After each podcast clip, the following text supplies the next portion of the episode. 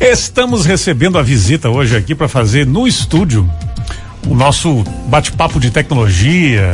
O Gregory Hyatt, que é CEO da Razor. Bom dia, Gregory. Bem-vindo ao estúdio da rádio aqui, tudo bem? Bom dia, Gerson. Bom dia, Zumara. Bom dia. Sempre um, um prazer estar aqui com vocês, né? Ainda mais no estúdio aqui. Bacana. A gente tem um assunto aqui que é um assunto cabeludo aqui, que é a questão da era da automação no trabalho.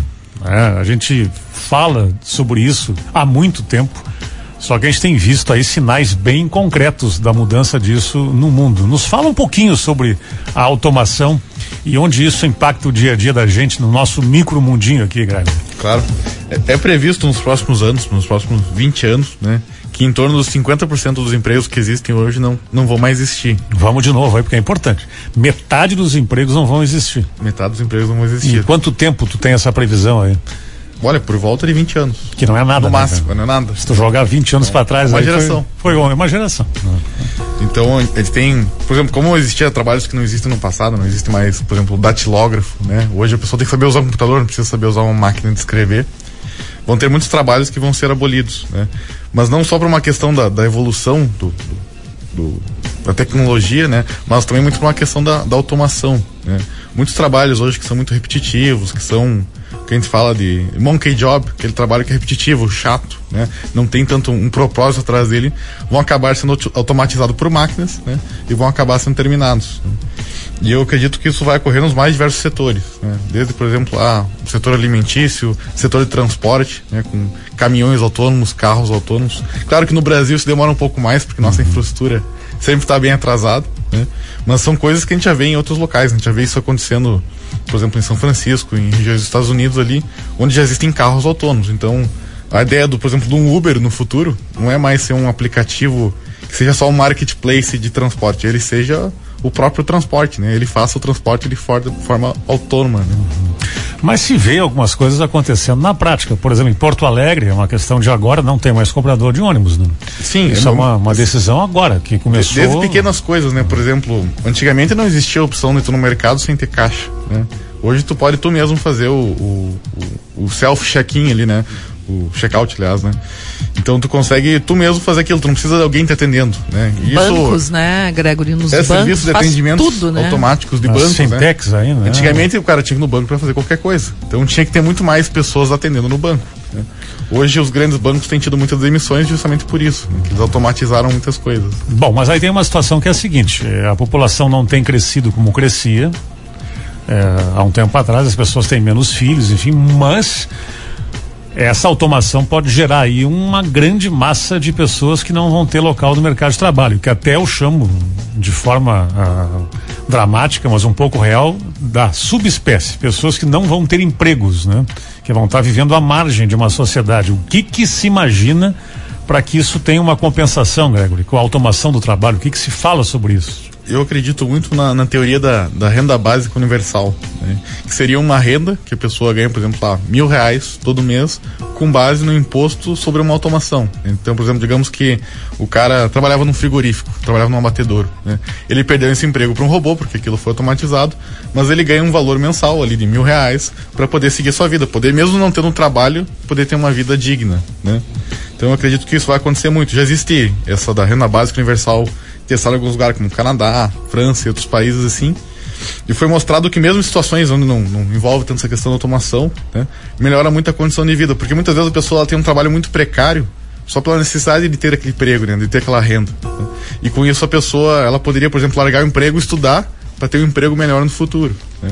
Então eu acredito que essa é uma das melhores soluções para uma renda básica para permitir que a pessoa se especializasse em alguma profissão que existe. Isso, é que daí ah. a pessoa, claro, a pessoa pode ter, se quiser não trabalhar, pode não uhum. trabalhar, mas muitas pessoas que têm interesse, ela vão poder uhum. largar o seu emprego e estudar para poder ter um emprego Porque melhor. Né? Tem que caminhar paralelamente as duas coisas, né? Tu precisa entender onde é que vai ficar essa massa de pessoas que pois vão... é, essa massa, Gerson, ela não é só uma massa, ela é uma massa consumidora. Então, aquela empresa que está se uh, tem a automação, digamos assim, ela vai precisar vender aquele produto para alguém. E essa massa que está à margem do trabalho, ela também vai consumir. Então há interesse, não é? Ju- em é manter né? essa. Porque se, se tudo for automatizado, não vai ter mais cliente, né? Robô não vai comprar. então tem esse interesse em manter o mercado, manter os clientes, né? Gregory, a gente fala em, em empregos, em, em atividades, enfim, em profissões que estão acabando, mas ao mesmo tempo, né? A gente tem uma infinidade de novas profissões surgindo aí que se tu voltasse há 10 anos, nem vou chegar a 20, ninguém imaginava que podia ter esse tipo de. Tu pode contar um pouquinho do que está vindo aí no mercado de trabalho, de novidades? Olha, eu acredito que vão ter mais dos mais diversos setores trabalhos novos, né?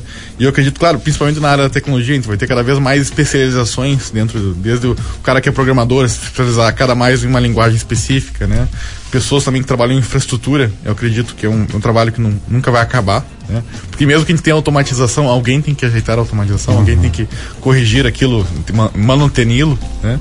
E eu acredito que muitos dos trabalhos que vão se manter perenes para sempre é aquilo que envolve o contato humano. né? Então, tipo, é o cara que é psicólogo, o cara que é gerente, essas posições que o trabalho da pessoa é lidar com outras pessoas. né? Por exemplo, eu não acredito que seria bom automatizar, por exemplo, a medicina. né? Eu acho que o contato pessoal, o contato no médico ali e tudo mais é muito importante. Né? Então, acho que tem muitos trabalhos que também não vão ser alterados, né? não, não ser mudados nesse futuro. A telemedicina existe, mas o contato com o médico permanece. É É, apenas a forma que muda. né? A, a telemedicina, ela, ela ainda vai ter uma pessoa no, no outro lado, né? Não é como se, por exemplo, eu botar no Google algo, né? E eu vou achar que uma dor de cabeça é um tumor na cabeça, como sempre acontece, né? Muitos pais nos ouvem aqui, Gregory, assim, tu é um cara da TI, portanto tu é suspeito, mas esse mercado, tudo que se diz e se fala aqui hoje, falta gente, ou seja, né? E eu, eu entendo, principalmente o mercado de tecnologia, ele é um mercado sem barreiras, né? Tu não tem barreiras geográficas. Sim. Por exemplo, hoje o cara pode se formar na, na UPF aqui em computação e trabalhar para uma empresa dos Estados Unidos em casa. Em casa. né? Então eu acho que a principal coisa que todo mundo que quer trabalhar com algo no futuro tem que fazer é, por exemplo, saber uma segunda língua, né? saber o inglês, saber o espanhol, porque a pessoa com essa evolução do home office, né? qualquer um pode trabalhar em qualquer lugar. Então eu posso estar trabalhando aqui em Passo Fundo para uma empresa lá de, de, de Palo Alto. E a TI vai continuar com essa alta demanda eh, por vagas nos últimos, nos próximos tempos, na tua visão aí? Eu acredito que sim. Eu acredito que isso não é algo que vai mudar, né? Tem muitos negócios que ainda não foram digitalizados, então vai ter uma demanda crescente para poder digitalizar todos os negócios, todos seguirem né? nessa nova era que nós estamos, né? Gregory, bacana a tua visita aqui, é um tema polêmico, né? Já só quero fazer uma observação aqui. Que idade você tem, Gregory? 26. 26 anos. Eu acho que eu e você, Gerson, nós já passamos os 50 já faz algum tempo, não é? E a gente é exemplo prático do quanto essa evolução foi muito rápida. Quando eu comecei a trabalhar, eu comecei numa máquina de escrever. Sim. E a gente estava falando ontem isso na redação. Eu passei pela telefoto, pelo fax, pelo telex, aparelhos que essas, né, pessoas hoje de 20 e poucos anos nem sabem que existiram. E a gente está num mundo totalmente tecnológico. A informação que a gente obtia lá na década de 1980 para agora, ela é completamente diferente. A gente passou essa transformação nesse curto período de tempo. E eu acho que o tempo está encurtando cada vez mais para a evolução. É, questão de uns 15 dias lá na, na, na casa eh, da minha irmã em Garibaldi, tinha uma criança, filha de uma amiga dela, ela pegou um CD, cara, o que, que é isso aqui? Um CD, cara. É, um CD que é uma É, eu tecnologia. que já, já me aconteceu de pegar funcionário novo que não sabe o que é um disquete. né? Um disquete. Bom, aí Não, sa- não sabe o que é um Tamagotchi, né? que tempo tem um Tamagotchi já, cara? Como? Que tempo tem o É Tamagotchi? Olha, de tem 90, uns 20 né? anos. É, tem uns Década de 20 anos 90. aí já. é. É. Gregory, muito legal a conversa aí, um abraço grande, tá? Um Uma prazer, boa aí, um semana. abração. Tudo bem.